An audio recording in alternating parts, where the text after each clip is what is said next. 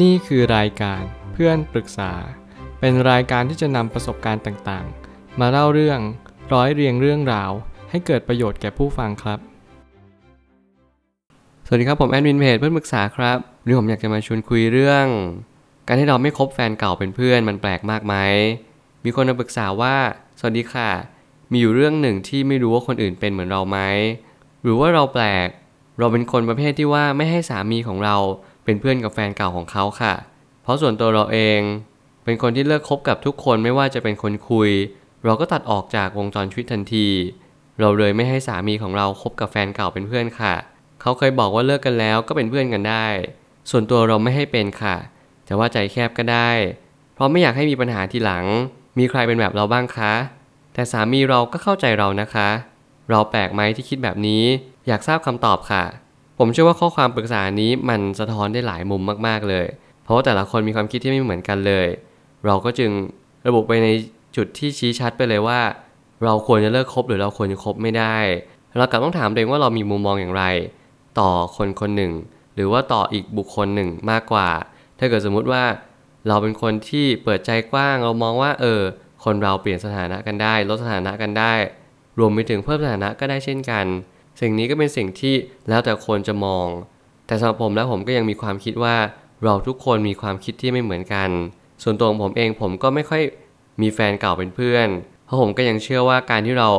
move on หรือ move out เป็นสิ่งที่สำคัญที่สุด มันเหมือนกับว่าเราก็เปิดโอกาสให้กับคนใหม่เข้ามาในชีวิตของเราด้วย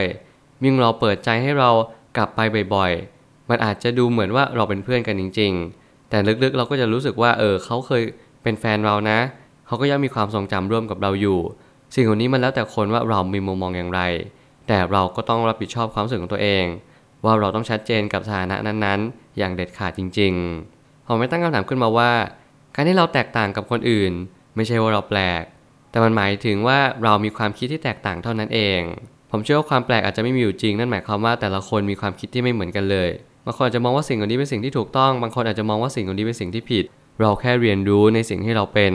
ให้เราก็แค่เข้าใจว่าวันนี้เราทำหน้าที่ของเราก็พอแล้ว หน้าที่ของเราก็คือ เรามีแฟนหรือยัง เราดูแลแฟนดีไหม เราได้รับมอบหมายหน้าที่ให้เราต้องดูแลอะไรบ้าง ไม่ว่าจะเป็นงานบ้านงานเรือน ดูแลจิตใจดูแลร่างกาย สิ่งเหล่านี้เป็นสิ่งที่เราต้องควรทำกันทุกๆ คน นั่นคือสิ่งที่สำคัญที่สุดของการเป็นแฟนกัน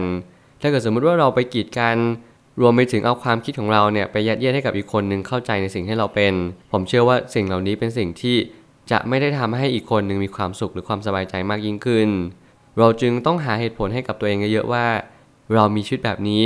แล้วมันดีหรือแย่อย่างไร ถ้าเกิดสมมติเรามีแง่มุมแบบนี้แล้วมันมีชีวิตที่ดีขึ้น เราแค่บอกเขาว่าโอเคชีวิตเราดีขึ้นเท่านั้นก็พอ เราไม่ต้องไปเปลี่ยนแปลงใครหรือว่าต้องเปลี่ยนการรับรู้ว่าสิ่งเหล่านี้มันดีหรือไม่ดีอย่างไร เพียงแค่เราทำหน้าที่ของเราให้ดีที่สุดก็พอ แล้วคนอื่นเขาก็จะเล็งเห็นว่าโอเค เรามีชีวิตที่ดีขึ้น เราก็จะเปลี่ยนแปลงให้ชีวิตดีขึ้นตาม หากว่าเราแตกต่างแล้วชีวิตเราดีขึ้น แปลว่าเราแตกต่างที่ดี แต่ถ้าเราแตกต่างแล้วชีวิตแย่ลง ก็แปลว่าเราแตกต่างที่ไม่ดี เราตอบแบบตรงไปตรงมาเลยว่า ถ้าเกิดสมมติว่าเราแปลกมันก็จะมีทั้งสองฝั่งนั่นก็คือ เราแปลกที่ดีกับแปลกที่ไม่ดี เราก็จึงต้องหาเหตุผลว่าการแปลกที่ดีมันคืออะไร แล้วมันดีอย่างไร ถ้าเกิดสมมติว่าความแปลกนี้มันทำให้ชีวิตของเราแย่ลง เราก็แค่เปลี่ยนแปลงตัวเองให้มันดียิ่งขึ้นพอ เราไม่ต้องทำอะไรให้มันมากขึ้น เพราะสุดท้ายแล้วเราก็แค่ต้องเรียนรู้ว่าวันนี้เราทำให้มันดีที่สุดแล้วหรือยัง บางครั้งเนี่ยเราก็ต้องกลับมาถามตัวเองว่า คนแต่ละคนมันเหมือนกันจริง ๆ หรอ เราจะต้องหาคนที่เหมือนเราทั้งหมด แล้วปัญหาก็จะไม่เกิดขึ้นเลย ผมเชื่อว่าสิ่งเหล่านี้มันไม่ใช่เป็นฐานะที่เป็นไปได้เลย เราแค่กำลังอยู่ในโลกความฝัน เรากำลังฝันเฟื่องเรื่องปิ้งย่างว่าชีวิตนี้จะเป็นไปตามสิ่งที่เราคาดหวังว่าให้มันเป็นไป แต่จริงๆแล้วชีวิตกับหันหลังให้กับเรา และมักจะเป็นตรงข้ามกับสิ่งที่เราคิดเสมอ เหมือนเรามั่นใจว่าคนคนนี้เขาก็ตอบรักเรา แต่ในความเป็นจริงแล้วเขาไม่ได้ตอบรักเราเลย เป็นเพียงเพราะว่าเรามักจะมีความคิดไปในแง่ดีมากจนเกินพอดี เรามักจะไม่ได้สังเกต ทุกๆสัญญาณในสิ่งที่มันย้ำเตือนว่าเราควรเปลี่ยนแปลงตัวเองได้แล้วนะ แต่ละคนมีสัญญาเหล่านี้ไม่เหมือนกัน บางคนรับรู้สัญญาเหล่านี้ก็ต่อเมื่อมันสายเกินไปคาว่าสายเกินไปมันทำให้เราเกิดกระบวนการการเรียนรู้ และทำให้เราตระหนักว่าแต่ละคนนั้นมีความคิดที่ไม่เหมือนกันเลย เราแค่รับรู้และเรียนรู้ในสิ่งที่มันเกิดขึ้น ตามสิ่งที่มันปรากฏเห็นเท่านั้นก็พอ เราไม่เป็นต้องไปทำอะไรให้มันมากมาย ถ้าเกิดสมมุติเราไปยิ่งไม่เข้าใจในสิ่งตรงหน้ามากขึ้น มันก็ทำให้เราไม่มีความสุขในชีวิตตามไป เราต้องเรียนรู้ตามความเป็นจริงเท่านั้น นี่คือทางออกที่ดีที่สุด เมื่อเรามีวิถีชีวิตแบบนี้ แน่นอนปัญหามันจะลดน้อยลงไปมาก เพราะแฟนเก่าก็คือแฟนเก่ายากที่จะเปลี่ยนสถานะได้จริง ถ้าเกิดสมมติเรามามองให้ละเอียดถี่ถ้วนเราก็จะรับรู้ว่า จริง ๆ แล้วสถานะเนี่ยมันเปลี่ยนกันยากมากๆ บางคนเป็นเพื่อนกันมาก่อน ไม่ใช่ว่าจู่ๆเราจะคบเป็นแฟนด้วยกัน บางครั้งเราอาจจะรู้สึกว่าเออในการเลื่อนขั้นอาจจะเป็นประโยชน์หรือว่าอาจจะเป็นสิ่งที่ดี แต่อย่างน้อยที่สุดเราแค่เรียนรู้รับรู้ว่า เราควรทำอะไรณวันนี้ให้ดีที่สุด ถ้าเกิดสมมติว่าเรารักเขาจริงๆ แล้วเรารู้สึกว่าเออเราอยากอยู่ด้วยกับเขา เราก็แค่ลองคุยกันดูว่าเออเราจะเลื่อนขั้นไปดีไหมแล้วการเลื่อนขั้นนี้มันจะเป็นอย่างไร นี่ยังเป็นเหตุผลของแต่ละคนที่ไม่เหมือนกัน เราจึงต้องหาเหตุผลให้กับตัวเองว่าวันนี้เรามีความสุขหรือยัง